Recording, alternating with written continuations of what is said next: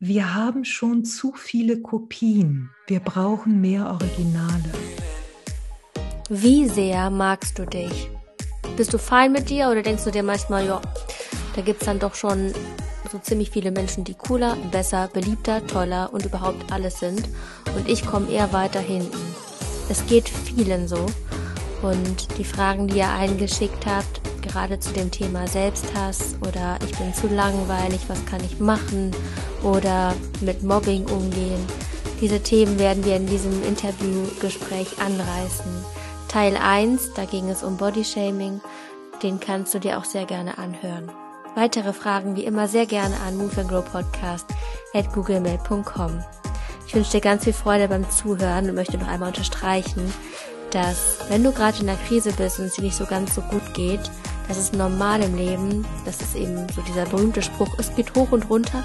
Und es ist so oft so, dass wenn du dich in einem Tal befindest oder irgendwie durch eine Phase gehst, die echt nicht cool ist, dass du daraus langfristig Kraft gewinnen kannst.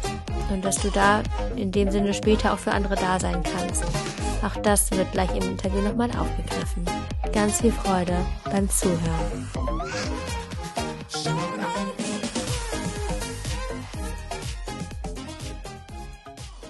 Selbstwert und Selbsthass. Es gab eine Person, die hat geschrieben, ich bin zu nett und zu langweilig. Und langweilig, weil alle netten Personen automatisch und cool und langweilig sind. Das ist einfach eine Aussage, ist keine Frage. Hm. Was meinst du dazu?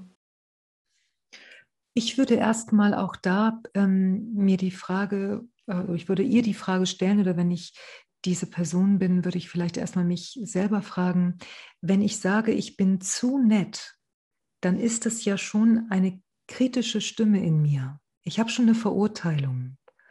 Und auch da würde ich gerne anknüpfen an das, was wir eingangs gesagt haben. Vielleicht überhaupt erstmal diese kritischen Stimmen, diese Gedanken, den inneren Kritiker könnte ich auch sagen, ein bisschen mehr herausschälen. Also stell dir vor, wenn ich, ähm, wenn, wenn jemand sich hinsetzen würde und sagen würde, ich bin einfach zu nett und nett ist langweilig. Was würde ich für eine Frage dieser Person stellen, wie sie darauf kommt, dass das so ist? Was würde ich fragen?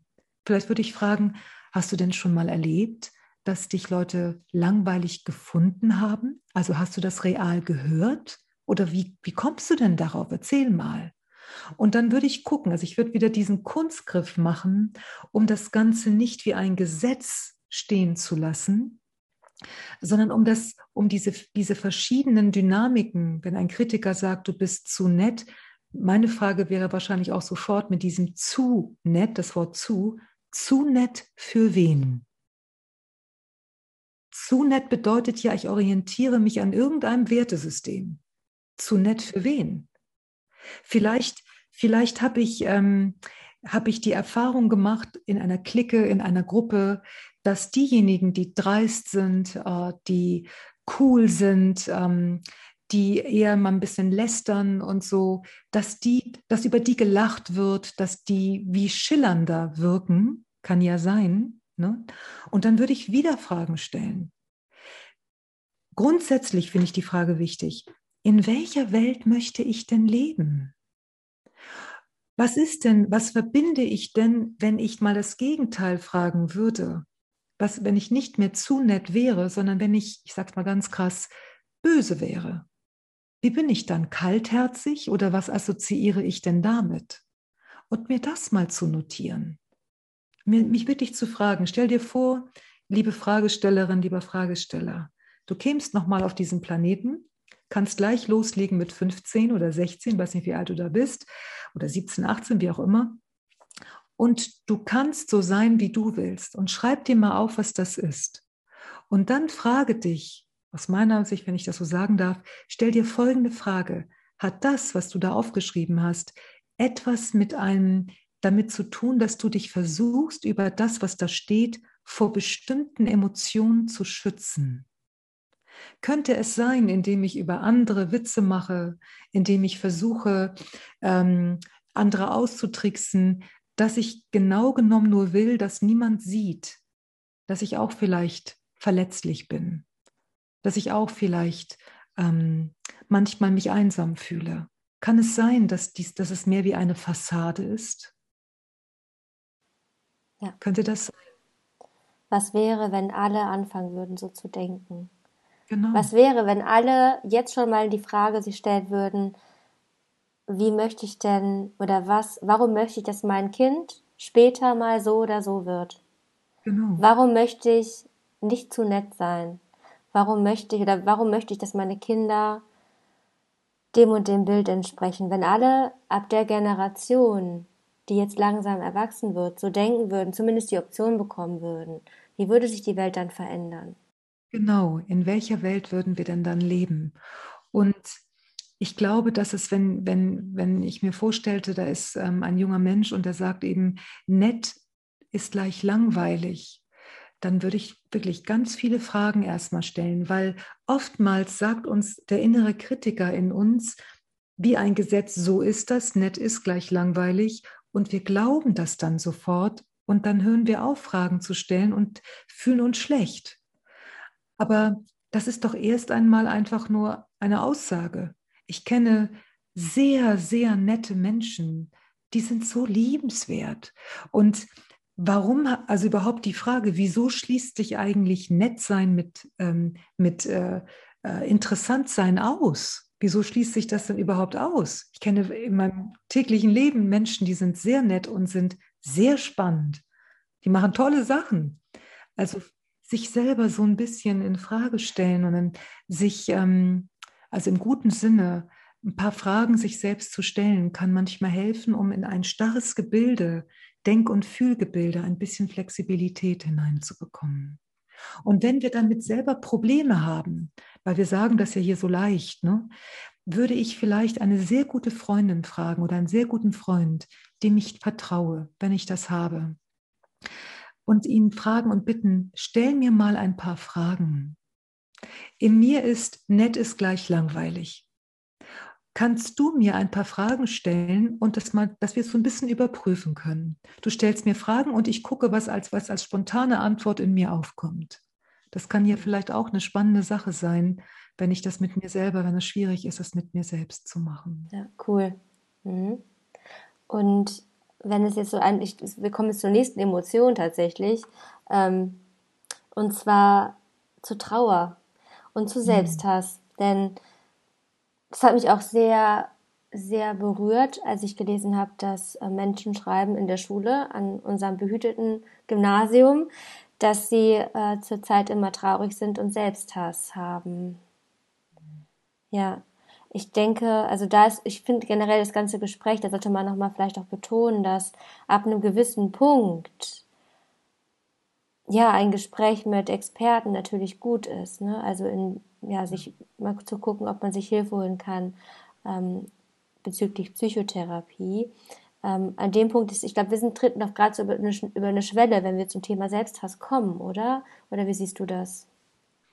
Genau, ich glaube, es kommt auf, das, auf, auf den Grad des Selbsthasses an, oder? Ich finde auch ganz wichtig, was du gesagt hast, Ulla. Wenn ihr merkt, dass ihr, dass ihr euch überfordert fühlt, dann ist das nicht nur nicht schlimm, sich Hilfe zu holen, sondern absolut notwendig. Ich hatte meine erste Therapie mit 16 ähm, und das war für mich eine ganz wichtige Sache. Und ich wollte am Anfang überhaupt nicht zu einem Therapeuten, gar nicht. Ich bin da hingegangen, weil mein erster Freund mit diesen Angststörungen, weil er eben sagte, was ist, was passiert da bei dir nachts? Ich wollte da auf keinen Fall hin. Ich dachte, das schaffe ich alleine und ich bin noch nicht verrückt und so. Und ich bin ihm so dankbar, dass er mich, äh, dass er mir damals die Pistole auf die Brust gesetzt hat, weil es so wichtig ist, auch die Erfahrung machen zu dürfen, wenn wir überfordert sind. Die Erfahrung zu machen, du bist nicht allein. Da gibt es eine Person, da gehst du einmal in der Woche hin und da kannst du sehr tief bei dieser Person landen. Du bist nicht allein. Für mich war das sehr wichtig. Auch wenn ich in tiefster Loyalität zu meinen Eltern stand, dieser Mensch, dieser Mann damals hat ein anderes Menschenbild vertreten. Und das hat mir gut getan. Im Nachhinein kann ich wirklich sagen, man, auch wenn ich Dinge, die er mir damals gesagt hat, gar nicht so umsetzen konnte, aber ich habe eine andere Meinung gehört. Und deshalb für alle, die uns zuhören, wenn du merkst, der Selbsthass übersteigt eine bestimmte, einen bestimmten Grad, sodass du wirklich merkst, du hast selbstzerstörerische Tendenzen, du verletzt dich vielleicht selber. Oder wenn du merkst, du vereinsamst sehr stark, weil der Selbsthass dich so weit einschränkt, dass du gar nicht mehr an bestimmten ähm, Treffen teilnehmen kannst, wenn du merkst, dass es dein Leben so stark negativ beeinflusst, dass du ähm, an Lebensqualität, an Lebensfreude zu stark verlierst, dann möchte ich dir sehr, sehr ans Herz legen. Hol dir Hilfe. Es gibt Menschen, die, die dir wirklich helfen können. Und dann ist es auch eine Verwundung, die da drin steckt, ähm, denn wir sind alle ohne Selbsthass geboren. Kein Baby, kein Kleinkind hasst sich selbst. Selbsthass kommt durch bestimmte Ereignisse in unser Leben. Manchmal können wir uns daran erinnern und manchmal nicht. Aber unser Körper erinnert sich an, den, an die Quelle. Manchmal sind es Dinge, die haben Menschen zu uns von klein auf gesagt. Und manchmal haben wir mächtige innere Verurteilung gebildet, um vielleicht eine, eine Bühne zu kreieren, zum Beispiel wenn mein Körper mir nicht äh, passt und ich bin immer wieder damit beschäftigt, dass meine Oberschenkel zu dick sind und ich mache mich dann fertig. Manchmal haben wir eine Bühne kreiert, kreieren müssen, unbewusst, damit eine andere Verletzung nicht deutlich wird. Ich habe einen Klienten zum Beispiel, da haben die Eltern sich ähm, scheiden lassen, als er klein war. Und ähm, er, ihm war nicht klar, wie stark ihn das getroffen hat. Aber ungefähr zu dieser Zeit hat er an Gewicht zugenommen. Und als wir damit gearbeitet haben, ihm war das überhaupt nicht bewusst. Er dachte, es geht doch um das Essen. Aber bei ihm war es so, als wenn die Bühne sich einmal verlagert hat, weil auf der Essensbühne, auf der Verurteilungsbühne, auf der Selbsthassbühne hatte er immer wieder die Möglichkeit, auch vermeintlich in einen Kampf zu gehen und dadurch eine Kontrolle zu haben. Wenn ich das und das noch mehr tue, dann kann ich doch vielleicht endlich so sein, dass dieser Selbsthass mich nicht immer so auffrisst. Damit eine andere Bühne überhaupt gar nicht erst in Scheinwerferlicht kommt. Und ich finde also wichtig, dass wir uns erstmal verdeutlichen, keiner wird mit Selbsthass geboren. Das ist kein Naturgesetz. Wenn du Selbsthass hat, hast, hast du gute Gründe dafür. Wenn es zu stark ist, bitte hol dir Hilfe.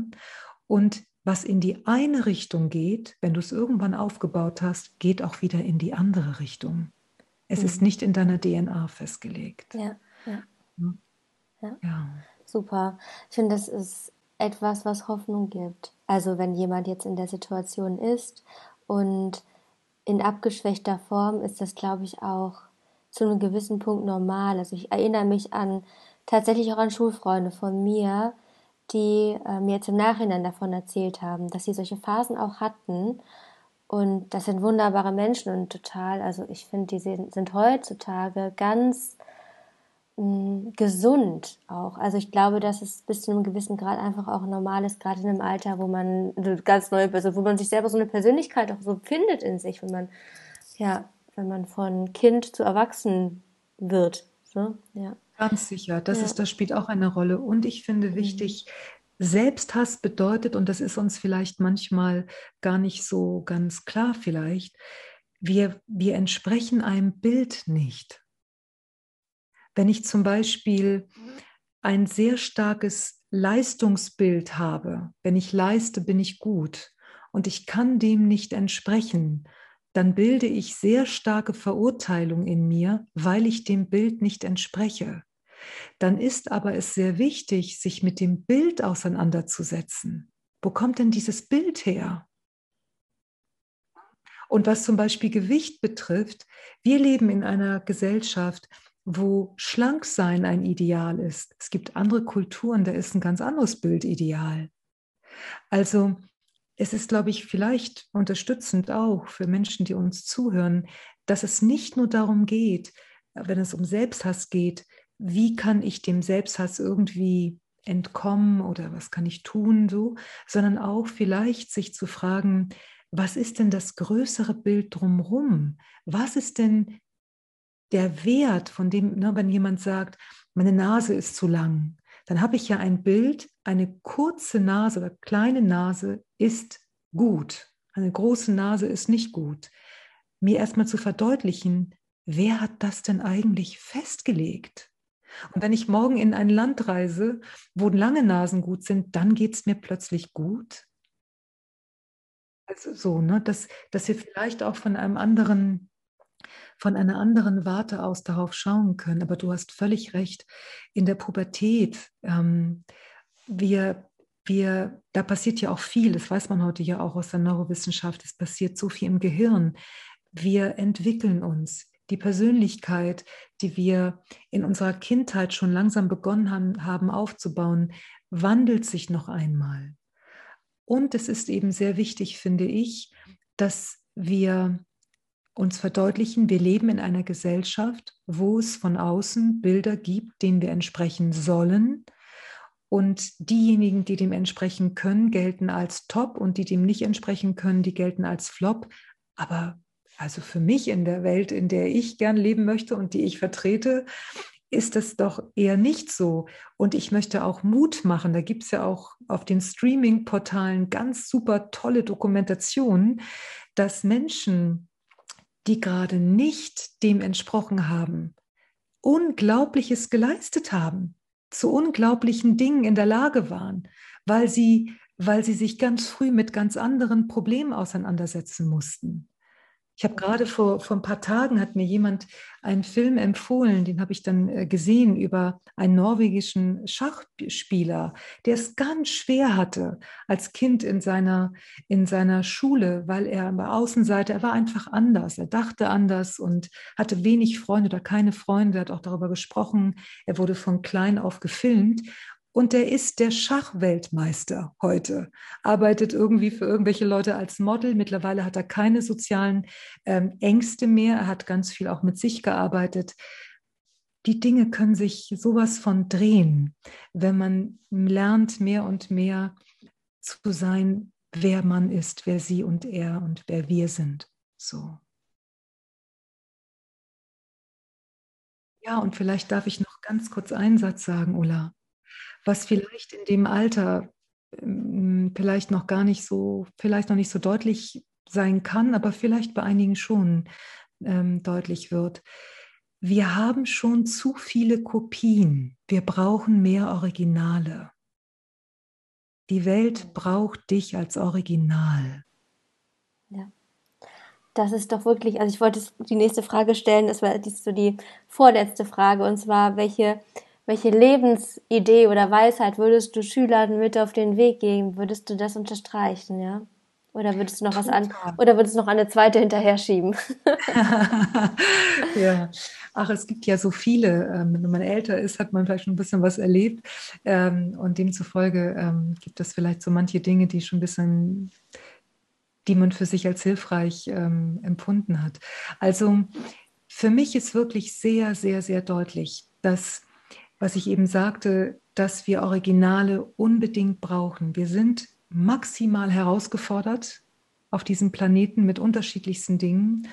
Und ich glaube, dass wir Menschen ein tolles Potenzial haben, dass jeder Mensch Fähigkeiten hat, Talente hat und dass es ein Geburtsrecht ist, dass du ein Original sein darfst und ähm, es wichtig ist, dass du auch dich mehr und mehr mit Dingen stärken kannst, die dich, die dir erlauben, aus einer, aus einem Kopie, aus einem, wir haben vorhin gesagt bei Instagram, ne, dieses ähm, ähm, sei so wie ich und dann ist alles gut, so ungefähr. Ne? Mhm. Hier ist das Leben, hier ist das Glück, sondern dass du dir, dass du hoffentlich dir erlauben kannst, mehr du selbst zu sein. Du wirst Tage haben, da geht es dir nicht gut, du wirst Tage haben, da geht es dir super.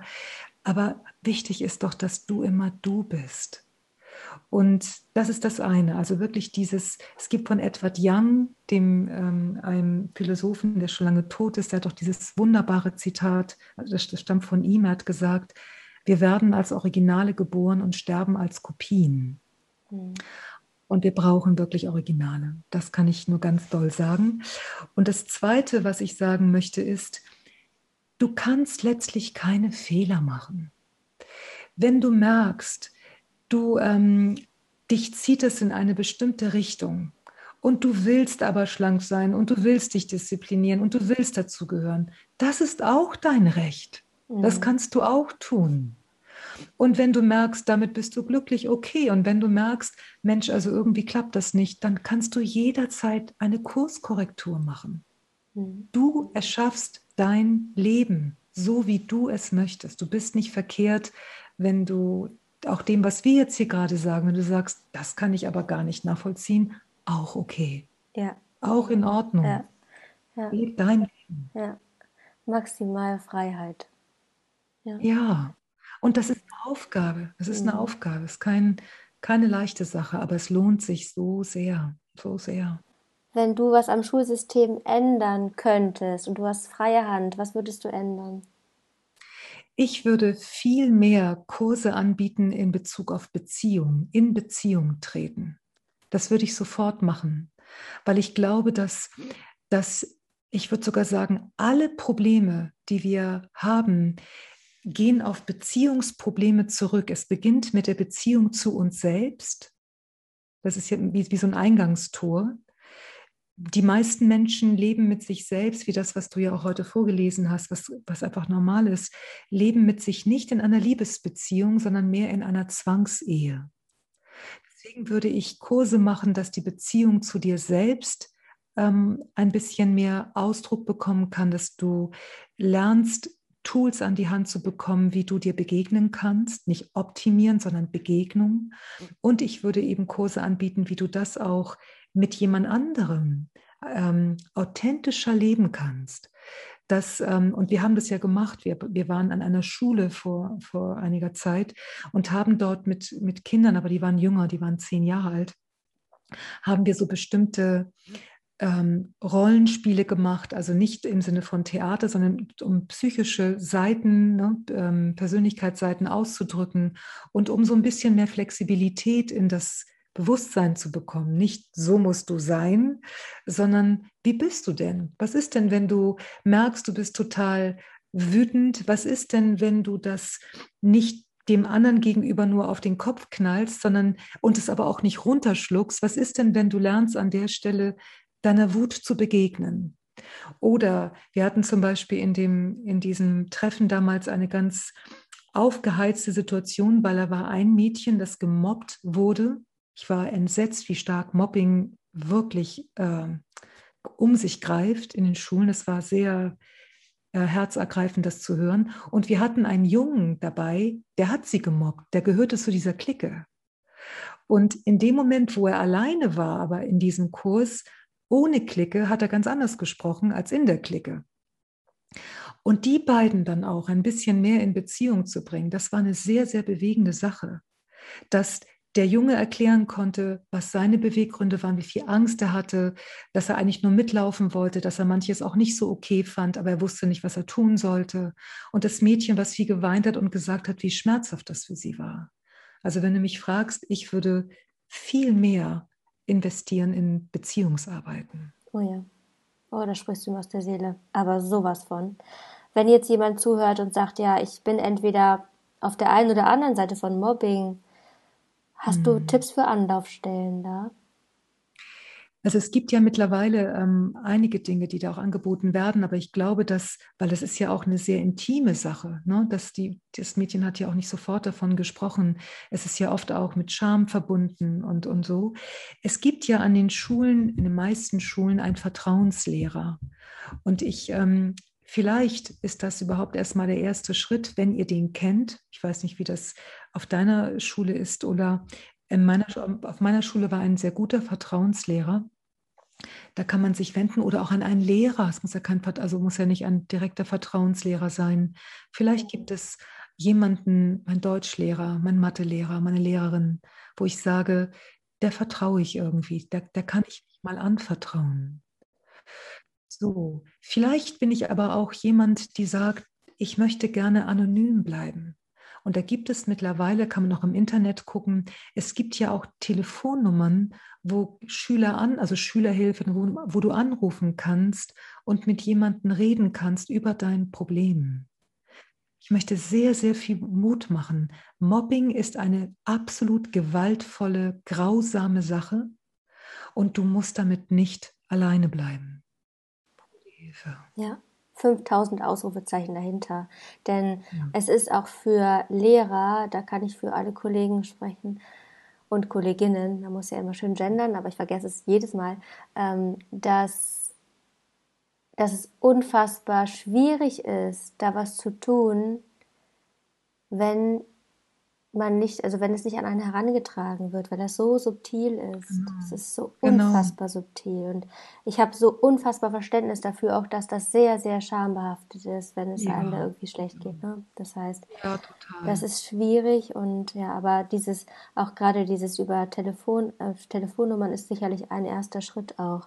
Und jetzt noch eine andere Sache für Leute, die zuhören, die sagen, Mensch, ich bin jetzt vielleicht am Ende meiner Schullaufbahn und überlege, was ich später mache. Ich glaube, da ist ganz, ganz viel Bedarf an Leuten, die sich damit auseinandersetzen, um dann auch später zu helfen. Wenn sie vielleicht auch irgendwann mal in ihrer Schulkarriere in der Rolle waren und sich denken, ja Mensch, da würde ich aber gerne anderen helfen, dass die irgendwie weniger Stress damit mhm. haben, als ich es hatte. Ne? Ja. Oh, das, da sprichst du mir aus der Seele, weil ähm, ich, ich glaube, dass, ähm, dass es viele Menschen gibt, die wirklich in der Schulzeit ähm, die Hölle kennengelernt haben oder in der Jugendzeit oder in der Kinderzeit die Hölle kennengelernt haben und die sich vielleicht gar nicht so darüber im Klaren sind, dass sie gesetzt den Fall, es ruft sie, du musst gar nichts, ne, du bist da völlig frei. Ja. Aber dass das natürlich wunderbare, ähm, also mit dem entsprechenden Ausbildung, du brauchst natürlich eine Ausbildung, damit du nicht in dieses Retterphänomen kommst, aber dass das wunderbare ähm, Leitbilder sein können, wie Guides sein können für andere Leute, die sich gerade in der Hölle befinden. Ja. So. Und ähm, manchmal gibt es in der Psychologie, ähm, ich habe vor einiger Zeit mit einer Person gesprochen darüber, manchmal gibt es so dieses Ding, wenn du das Problem hast, dann kannst du das und das nicht machen oder so. Ich sehe es genau andersrum und ich bin ja nun auch ein Beispiel dafür und ich äh, bilde ja selber auch aus und weiß, dass, dass das wirklich genau aus Erfahrung kann ich das wirklich sagen, andersherum ist. Das, womit du Probleme hast, kann im Laufe der Zeit zu einer der größten Geschenke werden. Das, hm, es geht erstmal, es beginnt bei dir selbst. Ne? Es, äh, du musst niemanden retten du, und es gibt ja auch Leute, die dann versuchen, bei anderen immer etwas zu tun, damit sie selber nicht bei sich so stehen bleiben. Aber wer, wenn nicht eine Person, die die Hölle kennt, könnte andere Menschen durch die Hölle führen. Ja. Das ist doch tausendmal authentischer, ja. als nur irgendwas gelesen zu haben in irgendwelchen Büchern. Also da möchte ich gerne Mut machen. Manche Lebenswege beginnen erstmal ganz steinig und später kommt das sehr, sehr gut ins Rollen, das Ganze. Ja, ja. wunderbar. Ja, gerade weil einem schlimme Dinge passiert sind, kann man sich da unglaublich entfalten, wie der Phönix, der aus der Asche aussteigt. Ne? Ganz ja. genau, ganz ja, genau. genau ja. ja. Und manche Menschen, weißt du, die kommen in bestimmte Krisen äh, in der Midlife-Crisis, ja, und andere haben das von Anfang an, weil das Leben, ich sage auch ganz oft zu meinen, ähm, meinen Schülern, wenn das Leben mit dir auf irgendwo hin möchte, dann kann es sein, dass du schon ziemlich am Anfang äh, einige Prüfungen hast weil du, wenn du die, wenn du beginnst, dich mit dir auseinanderzusetzen, entwickeln wir Menschen ja Fähigkeiten. Wir entwickeln Fähigkeiten. Und manchmal brauchen wir ein bisschen Unterstützung dabei, aber manche Menschen haben am Anfang ähm, einiges an Krisen und glauben, sie seien verkehrt. Dabei ist ihr Lebensruf einfach ein anderer. Und ähm, sie brauchen dies, das Ausbilden gleich ziemlich zu Beginn für das, wo das Leben mit ihnen hin möchte tolle Perspektive. Gut, Maria, ich danke dir sehr herzlich. Ja. Es waren ganz, ganz tolle Impulse dabei und ich bin, ich bin, mir sicher, ich bin mir sicher, dass viele was davon mitnehmen konnten. Ja, das und danke dir. Ich danke dir so sehr für deine Zeit und wünsche dir das Allerbeste. Dankeschön. Mach weiter danke. so. Ja. Danke, Ulla. Dir Gut. auch. Dankeschön. Alles Liebe. Dankeschön. Ich hoffe, du konntest was für dich mitnehmen. Weitere Informationen zu Maria und auch zu einer Seite, wo man anrufen kann, wenn man Probleme hat mit Mobbing, Cybermobbing oder anderen Dingen. Diese Seite verlinke ich auch in den Show Notes, also in den Notizen zu der Podcast-Folge. Eine Seite, die sehr seriös ist, ist www.mobbing-schluss-damit.de. Dort kannst du kostenlos anonym anrufen und da kannst du, wie gesagt, ganz viele Themen besprechen. Außerdem kannst du, wenn du Fragen hast zu ganz allgemeiner Natur, diese Fragen wie immer schicken an moveandgrowpodcast at googlemail.com, auch gern über Instagram at moveandgrowpodcast. Hier erfährst du auch, wenn es neue Folgen gibt. Insgesamt möchte ich nochmal unterstreichen, dass du eigenverantwortlich mit diesen Inhalten umgehen darfst und auch sagen kannst, boah, nee, das passt überhaupt nicht in mein Konzept oder ja, mit dem einen oder anderen kann ich gut äh, relaten, wie man so schön sagt. Das heißt, es geht nicht darum, dass hier das alles die eine Wahrheit ist. Und dazu möchte ich dich auch ermutigen. Das ist dein Leben und du entscheidest, was für dich richtig ist. Und hab den Mut, dass du deinen eigenen Weg gehst und dich dabei auch unterstützen lässt von Leuten, denen du vertraust. Ich wünsche dir das aller, allerbeste. Mach's gut. Ciao.